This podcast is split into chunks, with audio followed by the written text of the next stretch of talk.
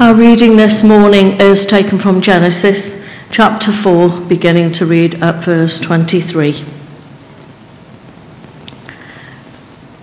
Lamech said to his wives, Adah and Zillah, Listen to me. Wives of Lamech, hear my words. I have killed a man for wounding me, a young man for injuring me. If Cain is avenged seven times, then Lamech 77 times. Adam lay with his wife again, and she gave birth to a son and named him Seth, saying, God has granted me another child in place of Abel, since Cain killed him. Seth also had a son, and he named him Enosh.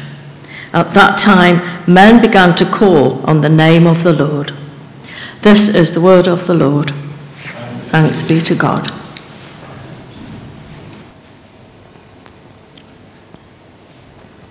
Why does a good God allow the innocent to suffer? Why does evil seem to prosper? The death camps of Auschwitz and Belsen. The war in Ukraine, the innocent suffering in Israel and Gaza. Why doesn't God just wipe some people off the face of this earth in order to save others from a whole load of suffering? We keep hearing of Putin being sick. Why doesn't God just finish him off? I mean, I would if I was God.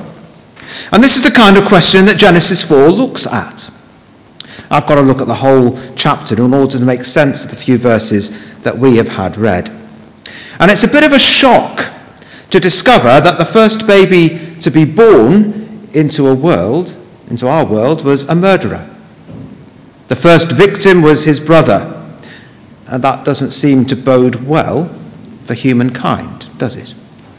In fact, it cuts right across the modern humanist theory that human beings are innately good. All we have to do is put children in the right environment, with the right amount of stimulation, the right encouragements. Because here we see Cain and Abel both have the same parents, same background, same household, and yet one was killed and the other was a killer. Why? Well, their spiritual fathers were different. So St. John writes in his first letter, 1 John chapter 3, Cain belonged to the evil one. So here um, we have an account of Cain and Abel. It's really a story of a cosmic battle between good and evil. Satan and the church. And it doesn't make for pleasant reading. But we need to get a grip of it if we're going to understand how to live as a Christian in God's fallen world. And Genesis 3, chapter, uh, verse 15, brings out this cosmic battle. It talks about the seed of the serpent against the seed of the woman. And it seems that Cain has gone with the serpent. And the first thing you will notice about Cain is that he is a man with religion. Adam lay with his wife Eve, and she became pregnant and gave birth to Cain. She said, With the help of the Lord, I have brought forth a man. And there's a bit of wordplay there in the Hebrew. To capture it in the English, you could say, Adam lay with his wife Eve, and her gain was Cain. But the thing that is striking about him is not that he was a farmer, but that he's a worshipper. In the course of time, Cain brought some of the fruits of the soil as an offering to the Lord and his brother followed suit, offering the firstborn of his flock. Made sense, he was a shepherd. And the interesting thing is, though, that Cain made that offering before Abel did. He wasn't looking over his shoulder and copying his younger brother. Unsolicited, he took the initiative to do what was later commanded of the Israelites to offer the first fruits to God. So, for all intents and purposes, Cain is very, very religious and he makes his offering to Yahweh. And God's response, we see it in verse 4. And the important thing here is to notice the order of God's judgment. Because this is not about animal sacrifice being more important than crops. Both are acceptable to God in the Old Testament. The order is significant. God pronounces his favour or disfavour on the person. The Lord looked with favour on Abel and his sacrifice, but on Cain and his sacrifice, he did not look with favour. In other words, God is more concerned with the condition of the worshipper than the worship offering. What's going on in the heart than what is being presented at the altar. And we see the state of Cain's heart by his reaction. So Cain was very angry. Cain was burned up. He thinks God should have accepted his worship. It's the sin of Eden all over again. Cain thinks he can call the shots, that God should dance to his tune. Not all worship is acceptable to God, although we might think that it should be. And as Christians, this is something we sometimes fail to understand. The fact that we might enjoy certain rituals or certain songs doesn't mean that God does, especially if they're not accompanied with the right attitude. Modern songs, traditional hymns, chants, doesn't really matter actually. Do we believe they bring glory to God?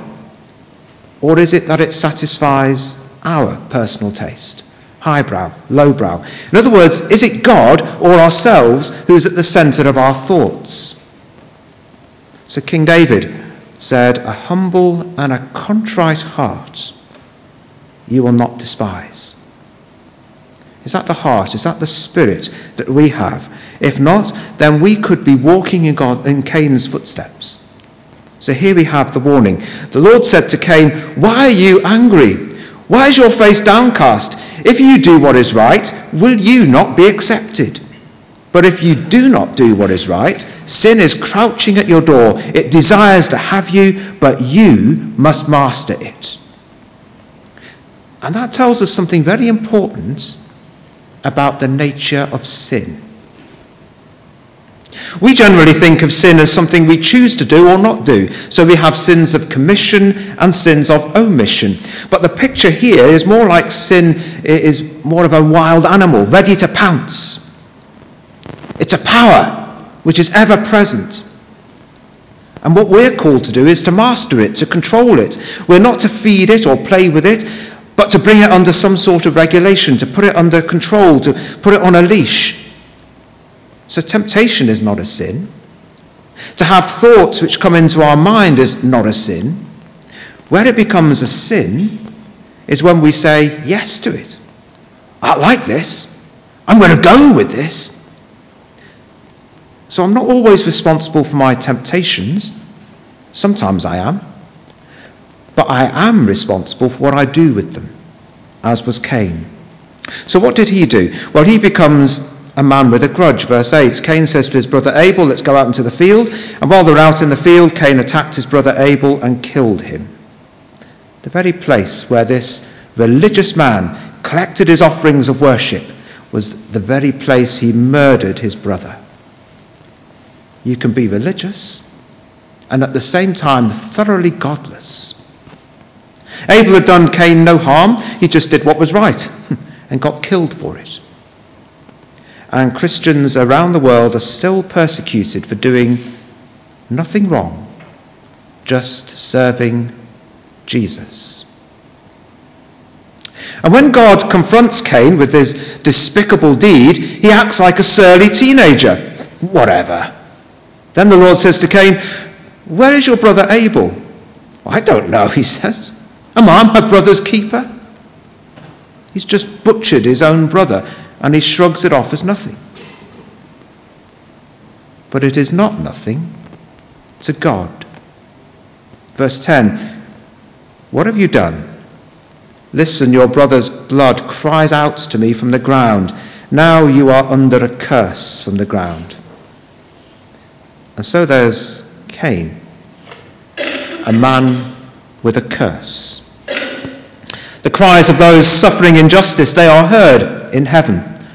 Putin, Hamas, Israel, they will do well to understand that. Their call for justice does not go unheeded. Even if the world does not care, there is one who does God. Cain will suffer in the first instance insecurity. He is a farmer and his yields are not going to come easily. Maybe there's some poetic justice here. Not only is the ground into which his brother's blood seeped, it's the ground from which he had the gall to offer God produce in worship. But then there's the instability. He's going to be rootless. He's going to be a wanderer, moving further and further east, away from Eden. And as we move away from Eden in, in Genesis, so it means it's further alienated from God. Sin has its consequences, some of which we'll see as we, as we look in the next few moments. It lasts for generations and to the children and to the grandchildren. And Cain's response, it's so typical. My punishment is more than I can bear. Today you are driving me from the land. I will be hidden from your presence. Uh, by the way, that's what hell is away from God's presence. I will be restless. I'll be a restless wanderer on the earth, and whoever finds me will kill me. Not a word of remorse over what he's done to his brother. Not a hint of repentance. God, please forgive me and help me. It's all about him, his loss, his burden, his ruined life. Regret and remorse are not the same thing. And then we come to the rest of the chapter, which really does highlight the problem of evil. Cain, a man with a family. The Lord put a mark on Cain so that no one who found him would kill him. So Cain went out from the Lord's presence and lived in the land of Nod, east of Eden. Cain lay with his wife, and she became pregnant and gave birth to Enoch. Cain was then building a city, and he named it after his son Enoch. To Enoch was born Irad. Irad was the father of Mehuel, Mehuel was the father of Methushael, and Methushael was the father of Lamech. And that should stop us dead in our tracks as we ask, what kind of God is this? Cain has just wiped out his one and only brother with no thought of how this will break mum and dad's heart, no consideration for God's commands, and this is, this is the response made in, in God's image and, and to kill Abel and what does God do? He protects him. Not only that, he blesses him with a wife and children. And if that's not enough, he and his descendants seem to prosper. And that's what verses 17 to 24 are all about. Cain builds a city. He puts down roots. He's no longer a, wanderer. There's a, the development of agriculture, verse 20, of music, verse 21, for the want of a better word, there's the development of technology, verse 22, bronze and iron tools. In short, we have the rise of culture, things which are good within themselves. They fulfill part of God's original command, chapter 1, verse 28, to subdue the earth, to bring it under control. But evil continues to be passed on and on from generation to generation. So we get to Lamech, Cain's great great grandson, and you have a degeneration into polygamy and sheer viciousness, which is boastful.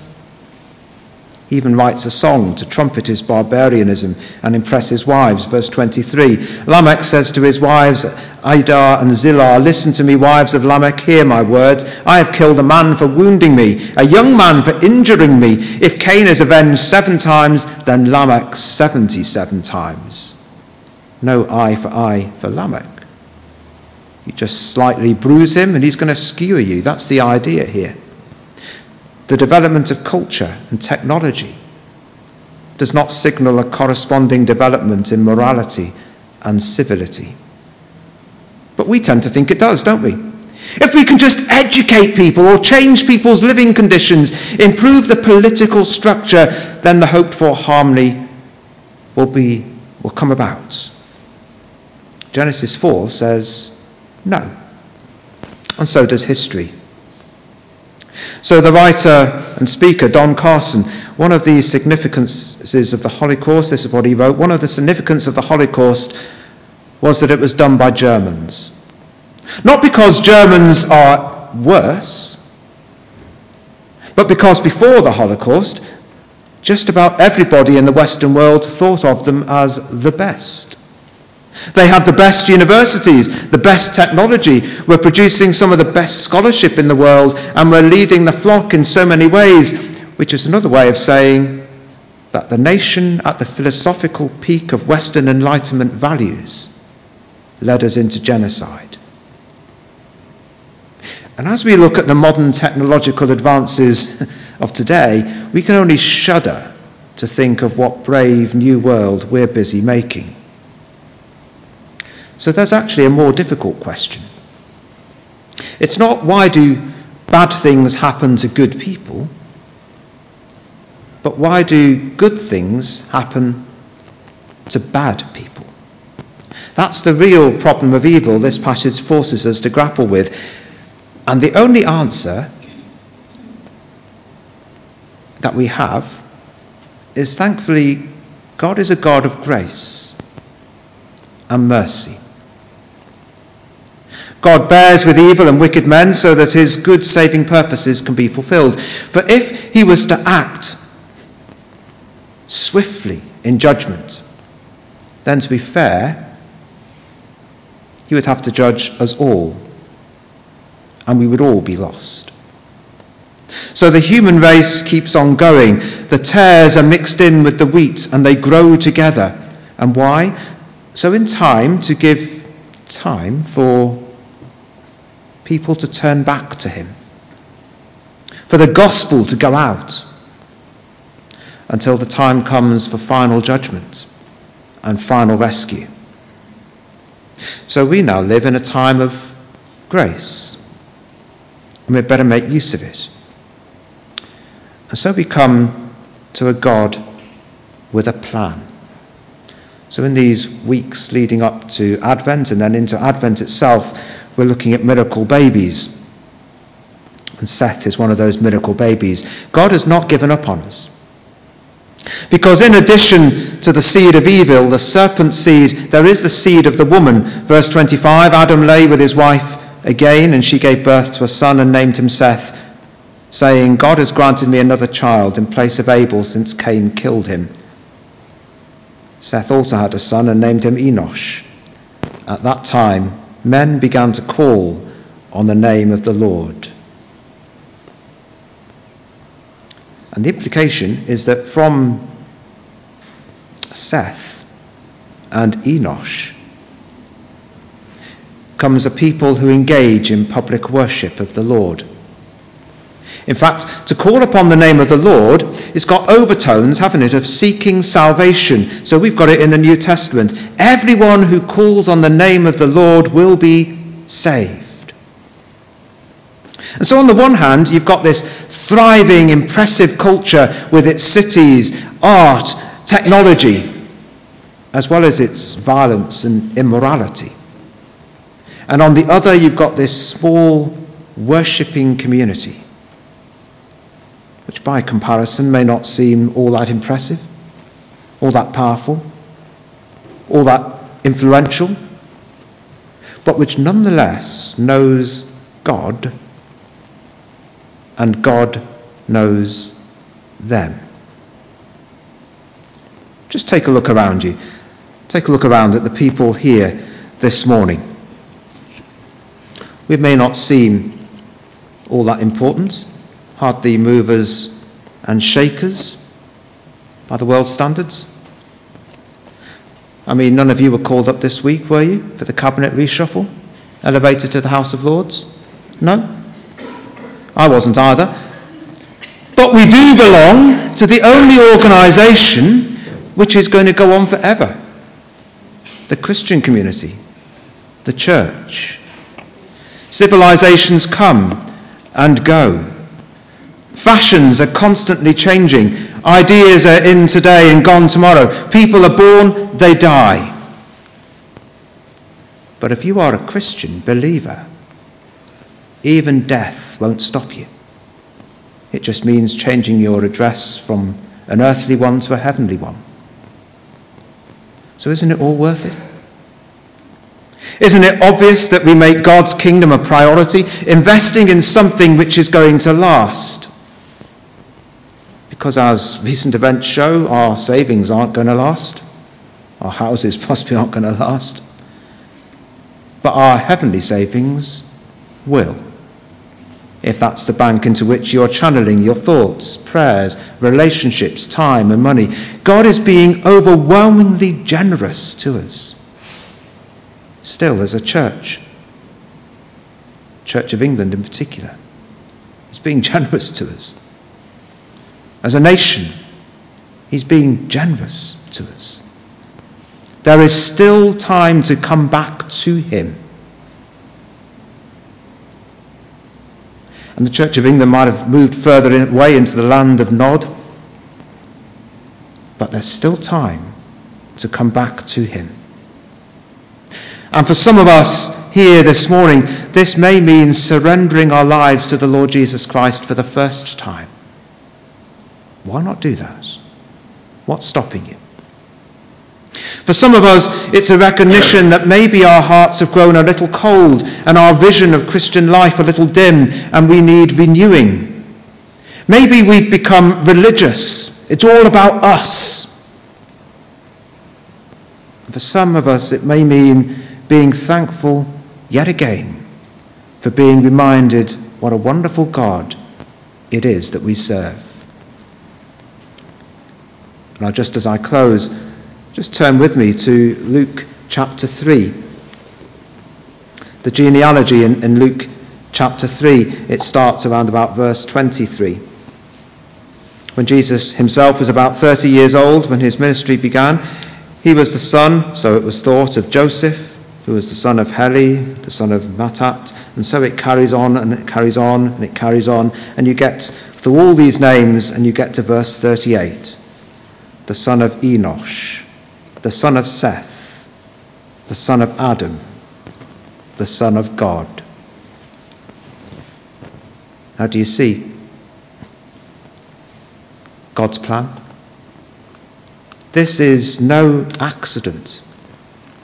It might look that God is allowing evil to prosper, but ultimately, starting all the way back there with Seth, God's plan was for Jesus to defeat Satan at the cross. It might look like evil prospers, but ultimately it won't. Will we trust God? Will we worship God with our whole heart? No matter what goes on within our society around us, but keep our faith firm on Him. Amen.